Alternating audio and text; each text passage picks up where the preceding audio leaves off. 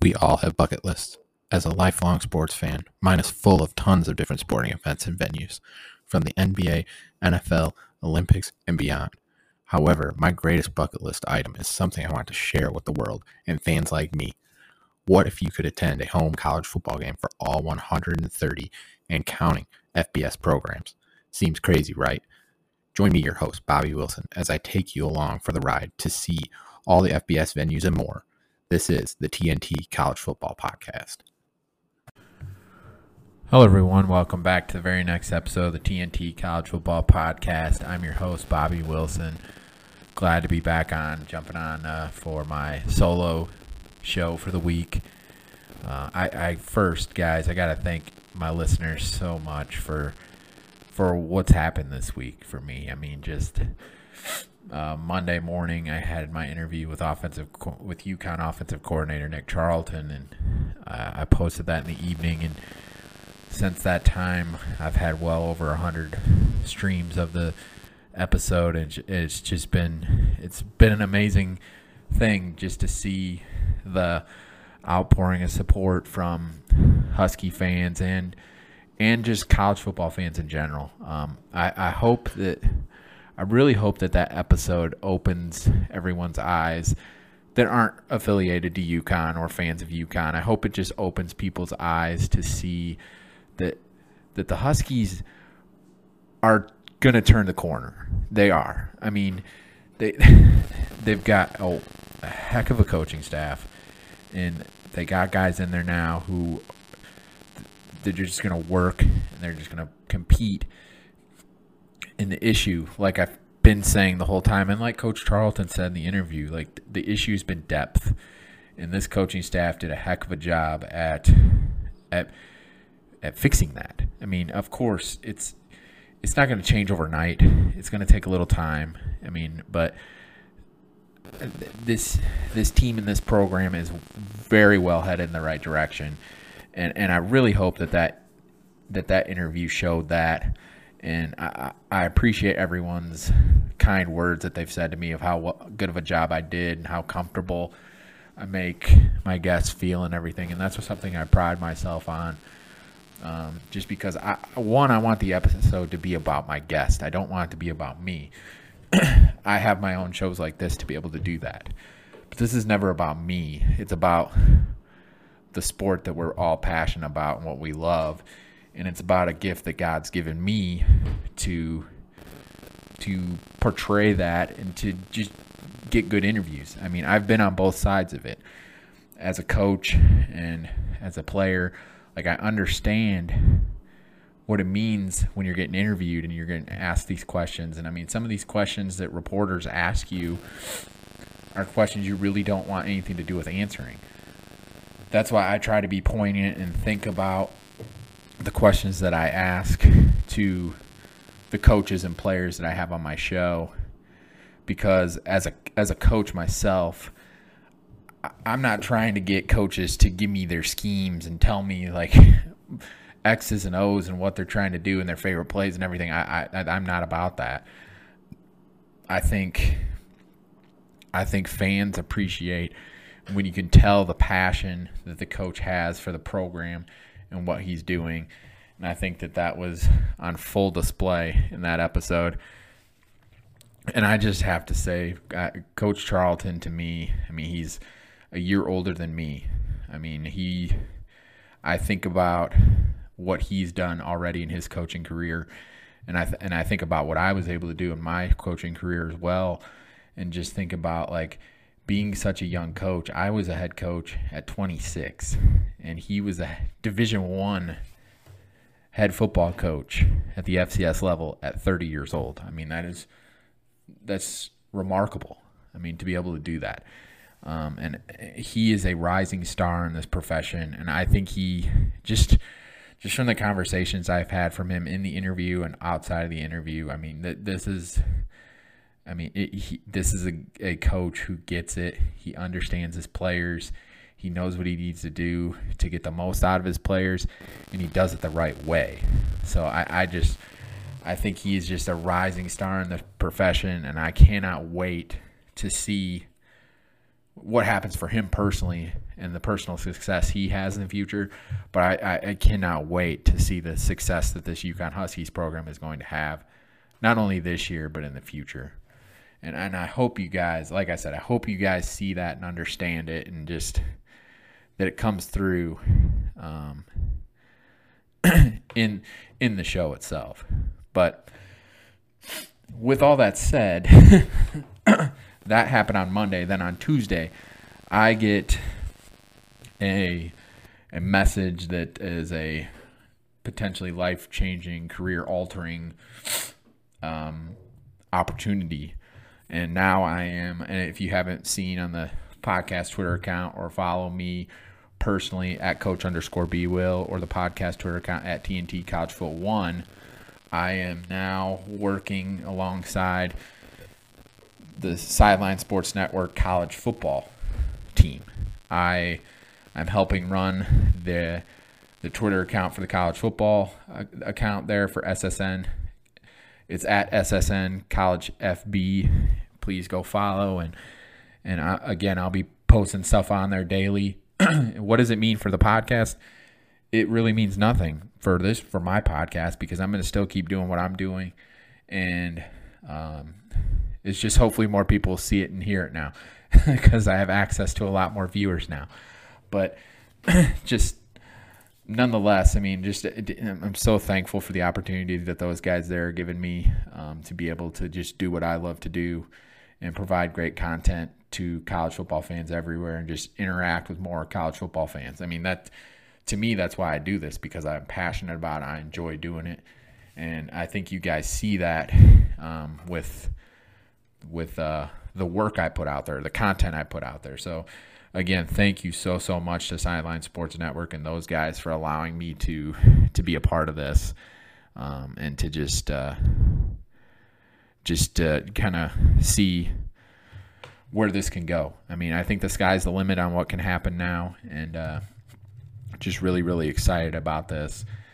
And, and really, in this episode, um, I'm just going to take the time to just I wanted to say thank you to the listeners who have listened to my interview with Coach Charlton. I wanted to thank Sideline Sports Network for for what they're doing for me, and then I'm going to a- answer some questions that I've gotten over the past week, week and a half, um, in the show here. So I'll, I'll, I'll go ahead and get into those questions. Um, the first one being, can I evaluate Stanford? What has happened to their program?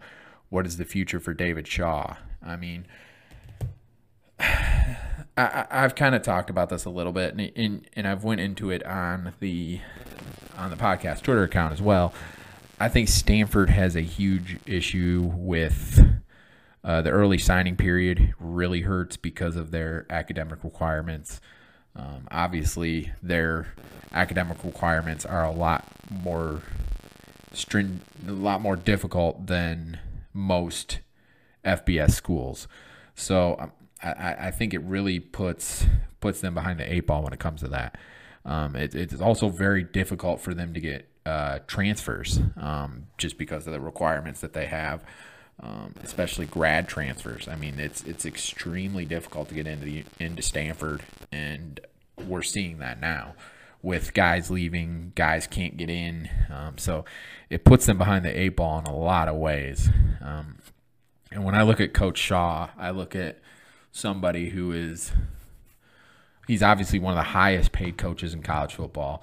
I think he's done an amazing job there because anybody that can win there for an extended period of time ha- is a good football coach because it's it's one of the hardest things to do is win there consistently. I, I would absolutely, and I, I think I think at the end of this year he could be let go because I don't think they're going to be very successful this year.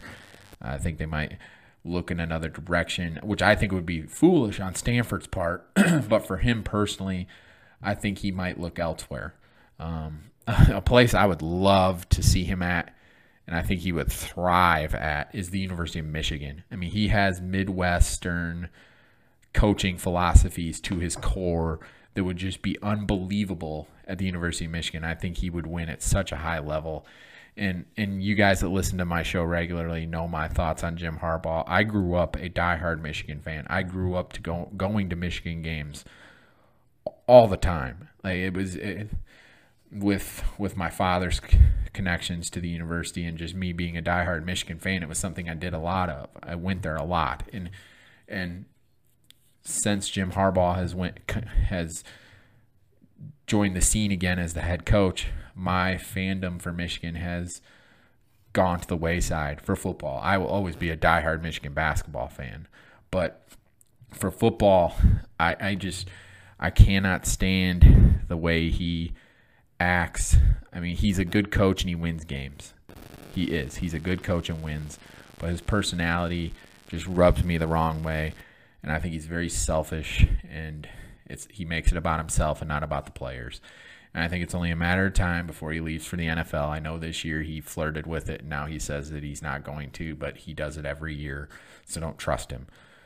I think if he leaves and David Shaw comes on the scene, I really think Michigan can turn a corner. I really, really do. And I think he would just be absolutely amazing there. I think he'd be amazing at any Big Ten school just because he fits he fits that Big Ten persona. I think he would be great there. Um, uh, next question: Which college football assistants are most most likely uh, to earn a head coaching job. That one, that one I haven't. I, I, will say I haven't done as much research as I would like looking at that.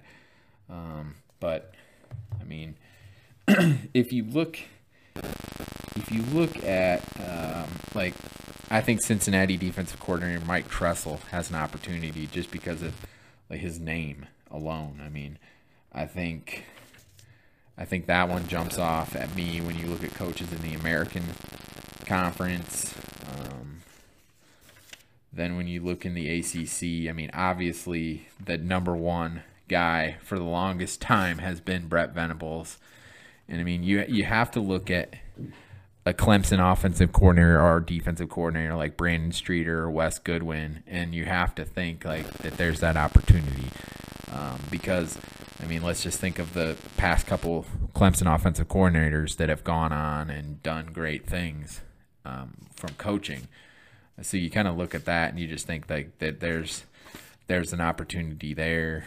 Um, just uh, just with that there. Um, a former assistant who I think is going to do really well this year, or not this year, but in the in the future, is uh, Mike Elko at Duke. I think they're going to be really bad this year, but I think his trajectory is very high. Probably the number one guy, though, now that I think about it. I mean, it has to be Josh Gattis, who's at Miami now. I mean, I think. I think that's a given. Uh, I think it'd be, I think it'd be pretty crazy not to. Another guy that gets his name thrown around, Pittsburgh offensive corner coordinator Frank Cignetti Jr. He was in the running for the UMass job this time around. So I mean, there's another guy that could get an opportunity if a Northeast school comes open. I think that would be, I think that'd be a guy that would that would make sense at, at a Northeastern school. Um, I think I think that's something that uh, he's obviously a a it has to be the right fit. Um, I think Derek Mason, who's the, now the defensive coordinator at Oklahoma State, but I think he does he can get another shot he was obviously at Vanderbilt for a while. He had some success, um, but I think I think he's going to have an opportunity potentially. Um, you, you can look at Texas offensive coordinator Kyle Flood if they have the success that they could potentially have. Um, I think that's an opportunity there. Um, obviously, any of the coordinators at Michigan, you have to look at Matt Weiss, Sherrone Moore, who are offensive coordinators, defensive coordinators, Jesse Minter. Yeah, I think if a Mac job comes open, those are guys that could potentially get the call. Um, Kevin Wilson, the offensive coordinator at Ohio State, I mean, has to be on the. I mean, I know he's been a head coach, but he's got to be on the short list. I think Manny Diaz, who's now the defensive coordinator at Penn State, I think he's going to get another shot at some point. Um, whatever you your thoughts are on him or not, I think I think uh, he's got to be in the running. And then I think the next head coach of the University of Iowa is going to be offensive coordinator Brian Ferentz. Um, so there's that too. I mean, you go on and on down the list, but I think number one has to be Josh Gattis, uh, who's at Miami now. I mean, that's the one who jumps off the page when you think about it. Um, that was that was the guy who was getting rumored for the Michigan job when Jim Harbaugh was uh, was flirting with NFL jobs. So I mean that that that one only makes sense to me. Um, that that's my thoughts on that. Mean, of course, any SEC coordinator, especially at Alabama, Georgia, Texas A&M, LSU. I mean, you, you name you can go down the line. Like obviously, obviously those uh, obviously will have an opportunity. Another question. I think this is a great question. Um, what are what are my thoughts on Wisconsin this season? What do the Badgers need to do to overcome the Ohio State obstacle that plagues them? Uh, like I said, I think this is a great question. I think Wisconsin. I've said this before. I think Wisconsin really needs uh, better quarterback play from Graham Mertz. I think that that comes. I think that's number one. I think if Graham Mertz even like comes close to living up to his high school recruiting rankings, which we all know the recruiting rankings don't mean anything, but if he even comes close to living up to that, it can take Wisconsin to the next level.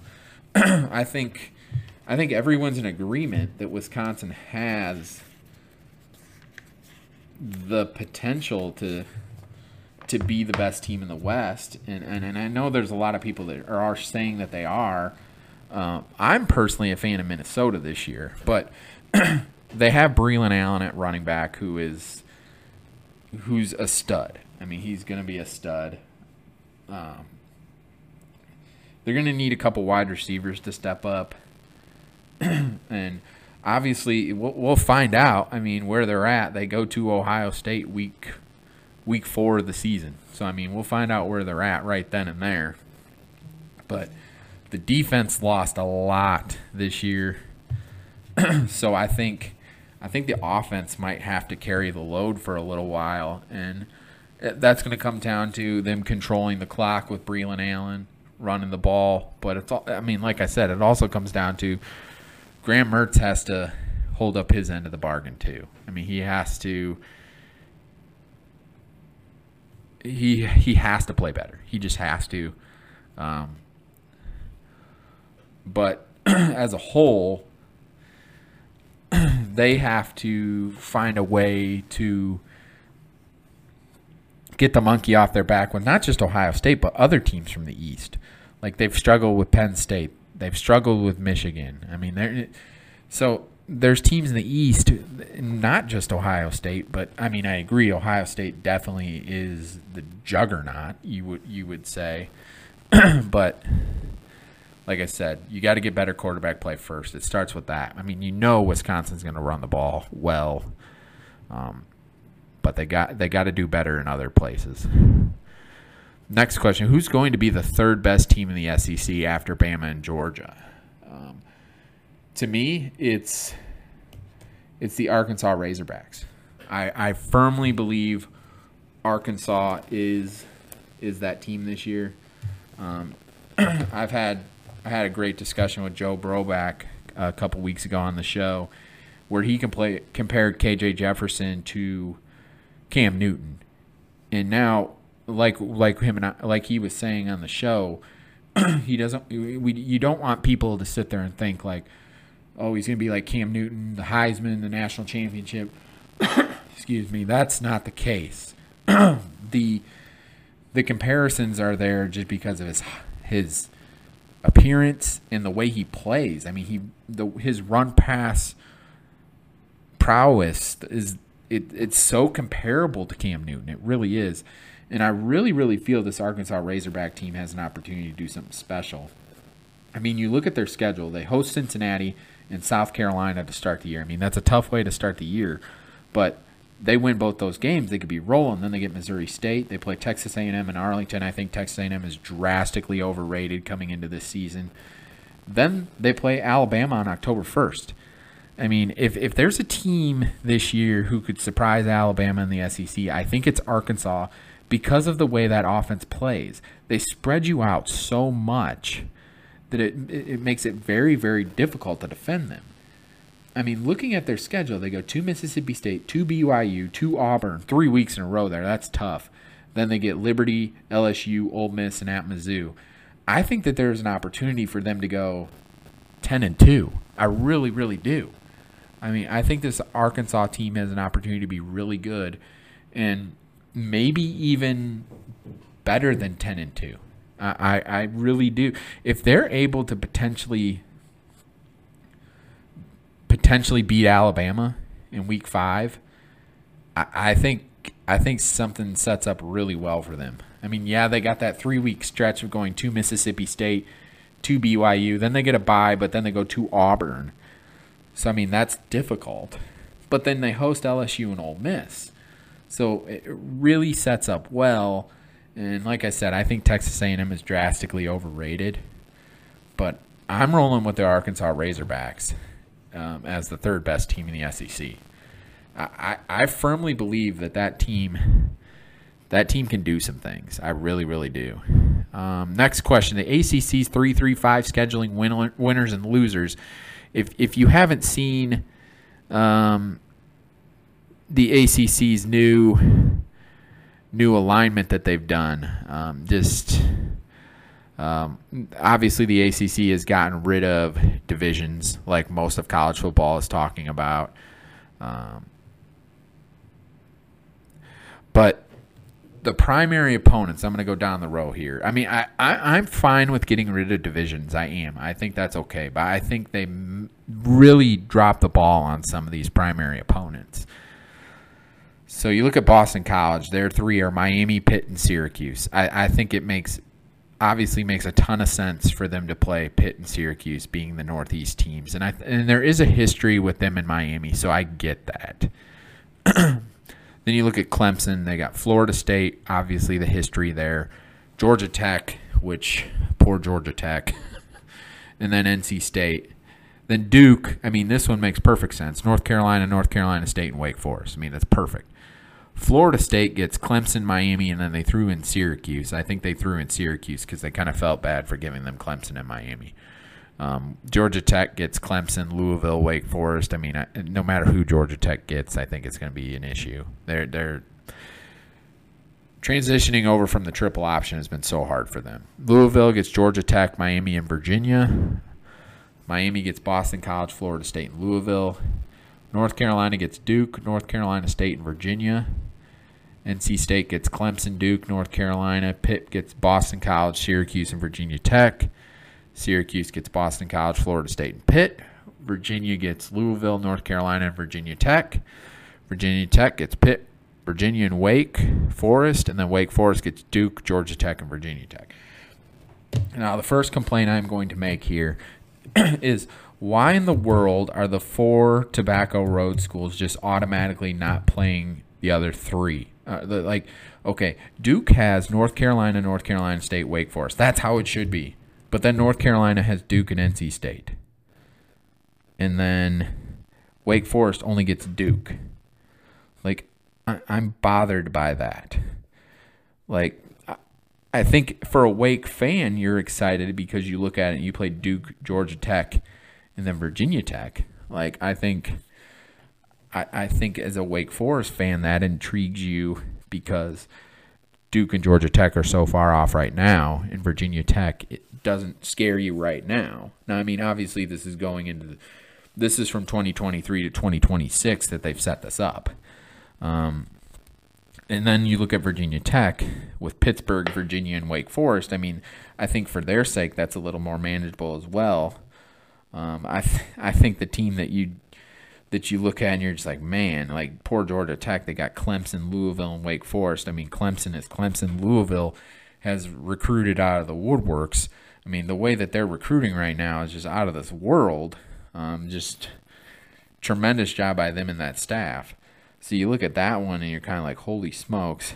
Um, then Wake Forest, I mean, they're so well coached and they've done such a good job there. I mean, I think Georgia Tech's the one where you're just like, man. But I, I think no matter who Georgia Tech plays right now, you're just gonna kind of be like, man, that's that's rough. Um, I think, but like like I said, my main complaint is with with Wake Forest only playing Duke. They've played NC State for over 100 years straight. And now you're not going to play them every year? Like to me that that's not right. That's not right at all. And to, to say that that's not one of the main rivals is absolutely ridiculous. That, that that's my two cents on that. I, I, I don't I just don't understand that one bit. It doesn't make any sense to me. Um, so that, that that's my thoughts on that. Um, another person asked me to break that down as well. Um, here's here's a great one I, I've that I've looked into a little bit. What does Arch Manning's commitment mean for Texas football? And they've gotten seven or eight, maybe even nine commitments at this point since his announcement, and he's actively texting recruits to convince them to come. Um, obviously, obviously his name carries weight. Um, he, I mean, he is a Manning. Obviously, it mean it means everything. Um, I've heard, I've heard that he's not going to take NIL, money so other players can get it. Um, obviously, he his family doesn't need it, but uh, which I applaud him for that if that's the case. I do. But I also think that we need to calm down on the hype on him a little bit. Um, his high school numbers aren't jaw dropping at all. Um, I understand his name and the pedigree and what he comes from and everything, and just what it means to be a quarterback with that last name. I mean, the young man has a lot to live up to, that's for sure. I mean, his, both his uncles, his grandpa, I mean, are that three. I mean, Peyton's one of the best ever. Eli's got multiple Super Bowls, and Archie changed the game. I mean, just he's got a ton to live up to, and he's going to go into Texas next year with the competition with him and Quinn Ewers. I mean, and, and I'm not sold on Quinn Ewers either. So I mean, I I just kind of look at that with a grain of salt, just thinking like I'm not sold on on either of them as quarterbacks, to be honest. But but obviously his commitment has meant everything for Texas because obviously they're getting commitments from all kinds of players. They're getting they've gotten multiple five star commitments since Arch Manning has committed. Um, I mean, it is going to be a game changer for them, and maybe Texas fans can finally say that they're back after a little bit. But I mean, time will tell. But again, I like I said, I'm not as sold on him as uh, as others are. And that is the last question that I had um, that was submitted to me. Um, tomorrow, I have an interview with uh, Western Michigan defensive end Tyson Lee. Really, really excited about that. You guys know I love I love providing interviews and, and everything. Um, I love interviewing players, um, just just because to get the insight from them. Um, just and, and Tyshawn has a connection with a really good friend of mine who I had on the show previously, and uh, Kevin Lawson. So I, I'm really really excited to to dive into that because because Kevin's given me some great insight and questions to ask there, and you and you listeners have given me some great questions to ask him too. So I'm excited about that. And and like I said, guys, thank you, thank you, thank you so much for for listening continuously and for um, what this week has done for me personally. Um, it's only the beginning, and I'm going to continue to bust my butt and do as great as I can to provide you the best content that I can and just my opinions on everything. Um, I hope you guys are excited for the upcoming season, just like I am. I'm. I, I cannot wait for Week Zero to get down to the University of Illinois um, in Champaign just a little over an hour away from where I'm at for for uh, first game of week zero, and then just to formulate my schedule from there. Um, feel free to reach out to me personally at coach underscore b will or on the podcast Twitter account at TNT College Foot One. Um, if you want to uh, set up an interview, set up anything. Like if, if, you're another podcaster, I'd love to join. I know I've set up a couple interviews recently to jump on some other shows. Um, I, would love to come on talk about the upcoming season and, and just anything and everything college football. But also, if you want me, if you want to set something up for me to attend your team's a game this year, I mean, I I have three games, three UConn games penciled in. Uh, well, two for sure, um, written in stone that I'll be going to the Michigan game and the Ball State game, and then I'm really, really want to go to the Coastal App State game and and go, going down the list to some other games. Just keeping all that open. I'll be at a Western Michigan game um, as well for sure. But again, feel re- feel free to reach out to me about setting something up there. Um, I'm gonna. I, I potentially have another advertising deal in the works. This is something I'm really, really excited about. We'll see how it goes, but not going to go into that in depth at all until it comes until it comes to fruition. But again, guys, thank you so much for everything that you do, do for me personally, listening, asking questions, and everything. Um, I always love it. Again, thank you guys so much. Have a good night. God bless.